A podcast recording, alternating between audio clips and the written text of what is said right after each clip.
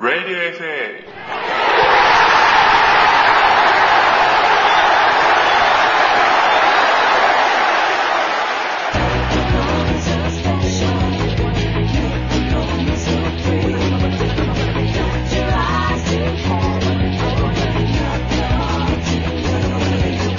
フットボールアゲインがお送りするポッドキャスト番組ラジオ FA どうも、えー今週も始まりました、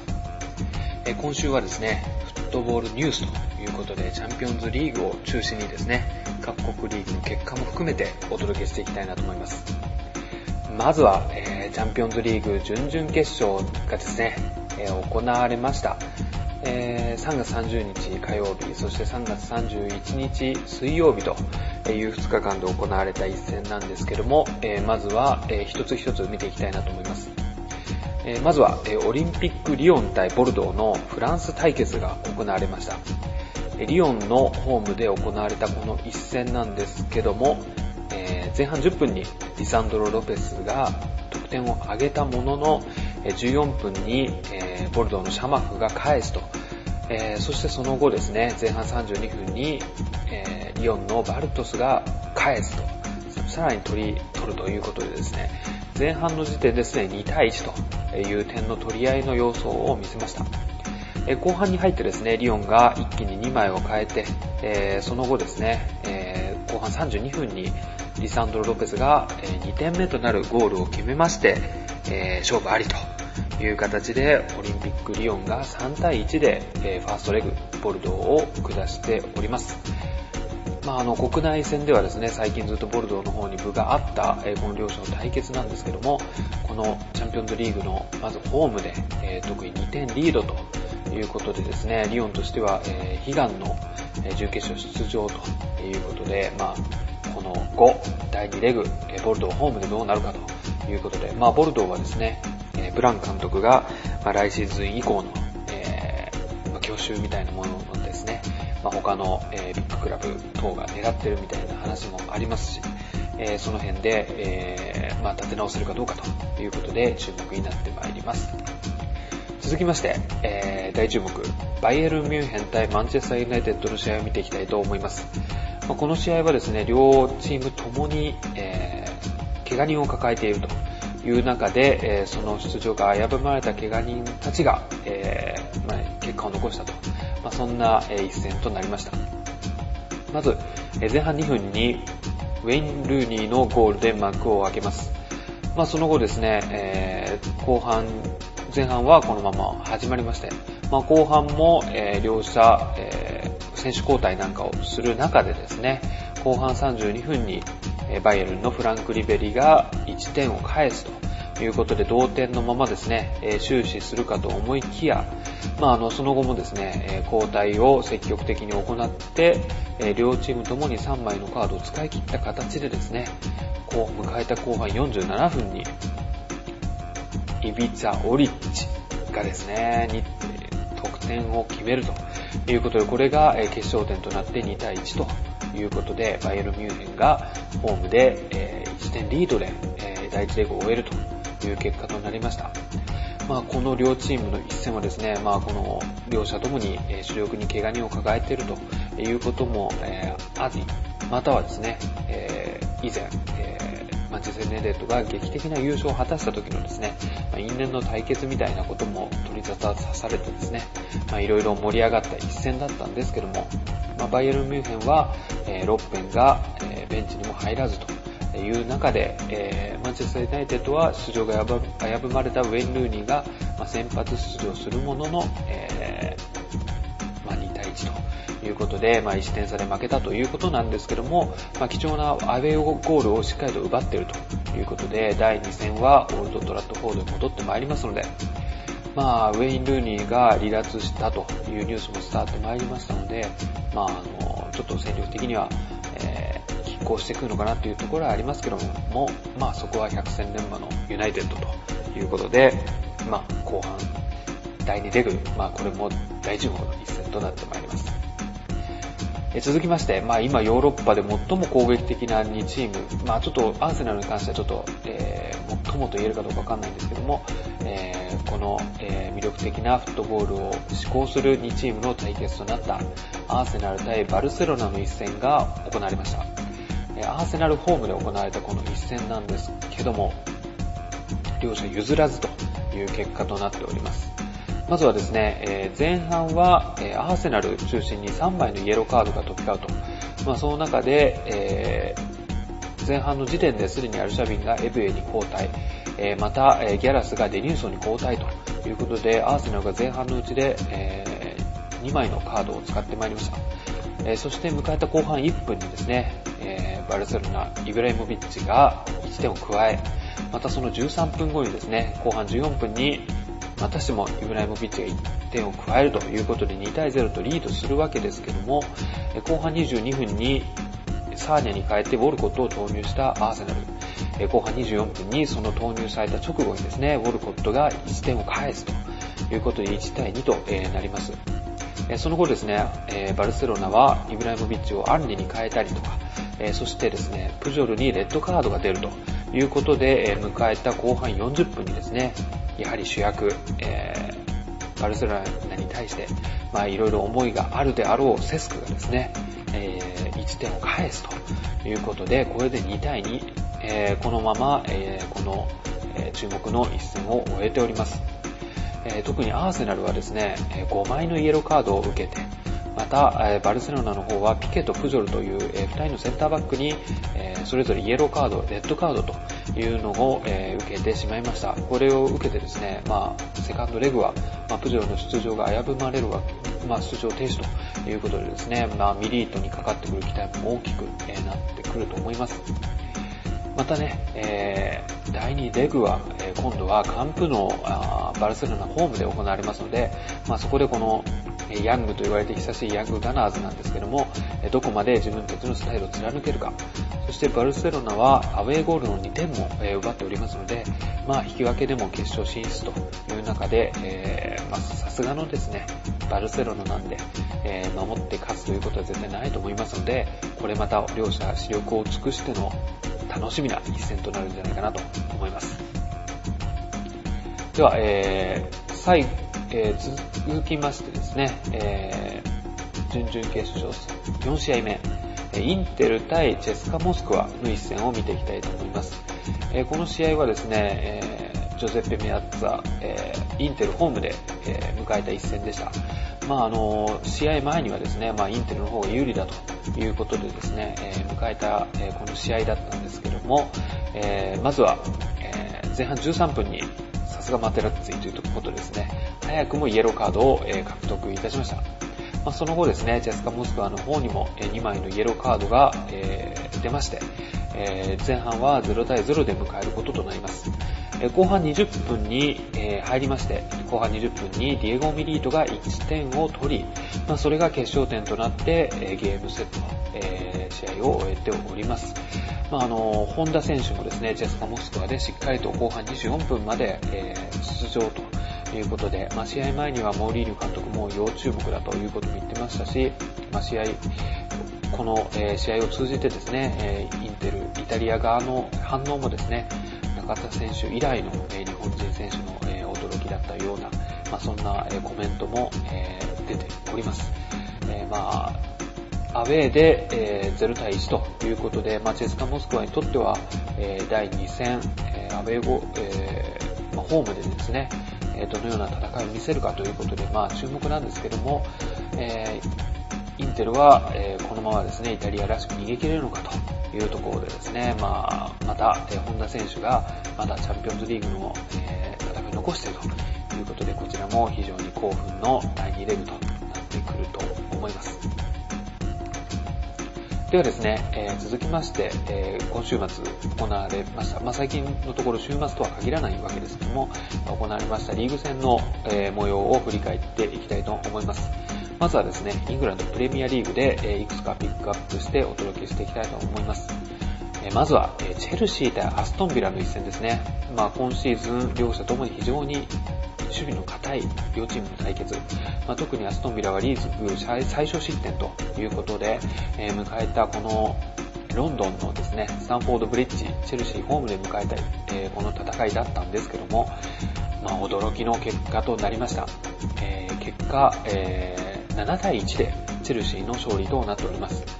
まず、え、前半15分にフランク・ランパード、そして前半29分に、え、アストンビラの下流が、えー、1点を返って、えま、その後ですね、え、前半44分にフランク・ランパードが、え、点を加えまして、2対1で、え、前半を折り返しました。ま、そこで迎えた後半12分なんですけども、え、この試合キレキレだったマルダがですね、え、1点を加え、ま、その後ランパード、そしてマルダ、え、カルー、ランパードと一挙5点を加えてですね、えー、合計7対1でチェルシーの勝利と終わっております。まあ、このところチェルシー元気がないなと言われていたわけですけども、ここでここまでの対象を収めたということでですね、えー、残すマンチェスター・ユナイテッドのとのですね、え首位対決というものもありますので、まあ、後半戦に向けてですね、まあ、特にチャンピオンズリーグ敗退の後でですね、えー、絶対、えー、使命となったリーグタイトルに向けてですね、まあ、調子を戻してきてしまったなと、まあ、そんな印象があります。まあ、特にこの試合は、えー、ドログバをですね、えー、温存してここまでの勝利を収めたという中で、まあ、特に、え、ジルコフ、そしてマルダといった左サイドが非常に好調だったということはちょっとこれは、え目を引く一戦だったなと思われます。またですね、えー、なかなか調子を落としていたアストンビラがですね、ここでこれだけの、えー、負けをしてしまったということで、まあ、この後ですね、どう立て直せるかということは、まあ、また注目となってまいります。えー、続きまして取り上げますのは、ボルトンワンダラーズ対マンチェスターユナイテッドの一戦になります。この試合はですね、マンチェスターユナイテッドが、ルーニーをが出場できないという中でどのようなスタメンになるかというふうに注目されたわけですけども、ま、ルーニーの位置にベルバトフが入って、ま、しっかりそのベルバトフが責任を果たすという形でこの試合を終えております。まず前半1分にオウンゴールで先制したユナイテッドが、後半に入ります24分にベルバトフが1点を加えます。そして33分に同じくベルバトフが点を加えまして、36分にフレッチャーに代わって投入されたギブソンがですね、37分に直後に1点を加えるということで、合計4対0でマンチェスターユナイテッドがアウェーで貴重な勝利を、えー、貴重な勝利を収めております。えー、この試合、まあ最近ギブソンという名前がですね、特に、えー、スコアシートに並ぶことが、えー、目につくと思うんですけども、この新鋭の中盤の選手がですね、着実に、えー、結果を残して、成長してきてるなという印象です。え続きまして、えリバプール対サンダーランドの一戦ですね。まあ、この試合はですね、え今節、今シーズン始まった直後に行われた時にですね、えビーチボールが、えピッチに飛び込んで、まあ、その、えビーチボールに当たっで、ボールが、え、決勝点となったという形で、まあそういった意味で因縁の一戦でもあったわけですけども、え、この試合はリバプールが危なげなく勝負を、え、決めております。え、フェルナンド・トーレス、グレン・ジョンソン、フェルナンド・トーレスといったですね、今シーズン好調な、え、オフェンスの形でですね、3対0でリバプールが勝利を収めました。え最後に、え取り上げる試合はマンチェスターシティ対ウィガン、えの一戦となります。まあ、この試合はですね、まあ、マンチェスターシティ、えー、4位の座を固める上で貴重な勝利となりました。なんと、テベスがハットトリックを決めるという試合となりました。えー、ウィガンも決して簡単な相手ではなかったはずなんですけども、まあ、ここで、えー、快勝を収めたということで、え、マンチェスターシティはまだ消化試合が少ない中でですね、えー、貴重な勝利を収めております。以上を受けまして順位表を見ていきますと、1位がマンチェスターユナイテッド勝ち点72、2位がチェルシー勝ち点71、3位アーセナルが勝ち点68で、この3チームは全て試合消化数が一緒ですので、この順位通りという形になります。で4位がトッテナム勝ち点58、5位がマンチェスターシティ勝ち点56ということで、両チームとも、え試合数は31試合消化ということで、えーまあ、1試合少ないわけですけども、まあ、マンチェスターシティは一気にこの消化試合をこなす中で、まあ、ちょっと、ええ勝ち点を取りこぼしながら、えなんとかですね、この4位争いを、えしっかりと、え食い下がっているなと。まあ、その中で、え復調してきたトッテナムがちょっと一歩リードという形になっております。そして、え6位がリバプール、勝ち点54。7位がアストンビラ、勝ち点51。8位がエバートン、勝ち点49。9位がバーミンガム、勝ち点45。10位がブラックバン、勝ち点41という形となっております。続きまして、えー、イタリアセリエ A なんですけども、えー、取り上げます試合は、えー、首位対決に、えー、ま、首位を狙う両チームの、え、ビッグマッチとなりました。え、ステディオ、スタディオオリンピコ、え、ローマホームで行われました AS ローマ対インテルの大一番となります。まあ、この試合はですね、え、前半17分にデロッシが1点を先制いたします。その後後半に入りまして、ディエゴ・ミリートが1点返すものの、後半27分にルカトニがですね、えー、決勝点を奪いまして、え、2対1ということで AS ローマがこの大事な一戦を、え、見事勝利という形で奪っております。え、ローマに3枚、インテルに至っては7枚のイエローカードが飛び交うという熱い試合となったわけですけども、えちょっとインテル、え国内戦での最近の不調がちょっと目につきます。もう一試合、え取り上げますのはユベントス対アタランタの一戦。えー、なかなかですね、監督も、え変えて、えー、上昇気流、変えたもののですね、上昇気流に乗り切れない、えユベントスだったんですけども、えこの試合は久しぶりに勝利を奪っております。えデルピエロの久しぶりのゴールによって先制し、えその後、アモローズに、アムルーズに、え返されるものの、最終的にフェリフェリペ・メロがですね、1点を奪いまして、え2対1で勝利という形となりました。以上を受けてですね、順位表を見てまいります。1位がインテル勝ち点63、2位がローマ勝ち点62、3位がミラン勝ち点60ということで、勝ち点3の間にこの3チームがひしめくという、熱い優勝争いとなってまいりました。これはですね、もう本当に1試合1試合ごとに順位が変わる、可能性がですね、深まってりましたので、今後残り試合が非常に注目となってまいります。で4位がパレルモ、5位がナポリ、6位がユベントス、7位サンプドリア、8位フィオレンティーナ、9位ジェノア、10位バーリという形となっております。では、え、最後にですね、え、リーガ・エスパニョーラの、え試合を見ていきたいと思います。まずはですね、今シーズン好調のマジョルカが、えホームにバルセロナを迎えた、え一戦と、えなります。えこの試合はですね、え後半18分に、え最近調子を落としていたイブライモビッチが得点を奪って、えそのまま1対0という形でアウェーで貴重な勝利を、え奪っております。バルセロナが勝利いたしました。もう一試合、首位争いを続けるレアル・マドリードが同じくマドリードをホームチームとするですね、アトレティコ・マドリードのダービー戦を迎えました。この試合、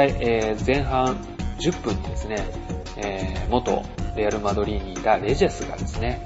古巣に恩を返す先制ゴールを奪います。まあ、その後が、え、またすごかったわけですけども、後半に入ってシャビアロンソ、アルベロア、イグアインと、一挙、えー、13分の間に3点を奪うという形となりました。まあ、その後ですね、アトレティコ・マドリーはフォルランが1点を返すものの、えー、そこまでと、反撃はそこまでということで、合計3対2で、レアル・マドリードが、勝利を収めております。えー、これを受けまして順位表を見ていきますと、1位レアル・マドリー勝ち点74、2位バルセロナ同じく勝ち点74ということで、得失点差がレアル・マドリーの方が2多いという形となっております。で3位がバレンシア、4位マジョルカ、5位セビージャ、6位ビルバオ、7位デポルティボ、8位ビジャレアル、9位ヘタフェ、10位アトレティコ・マドリーということで、えー、終わって、え今節を、えー、終わっております。えー、まあスペイン、リーガ・エスパニョーラが全部で29節まで終え、イタリア、セリエアは全チーム31試合を終えていると。そしてイングランドプレミアリーグはですね、えー、多いチームが32試合、少ないチームは31試合を紹介したということで、まあ、残り10試合を完全に切ってまいりました。チャンピオンズリーグの動向、またヨーロッパリーグの動向とともに、このリーグ戦もですね、いよいよ優勝争いが絞られる中で、その絞られたチーム同士の争いはますます激しくなっていますので、まあ、今後ともですね、この熱戦をいち早くお伝えしていきたいなと思っていますので、え、お楽しみください。では、え、今週もありがとうございました。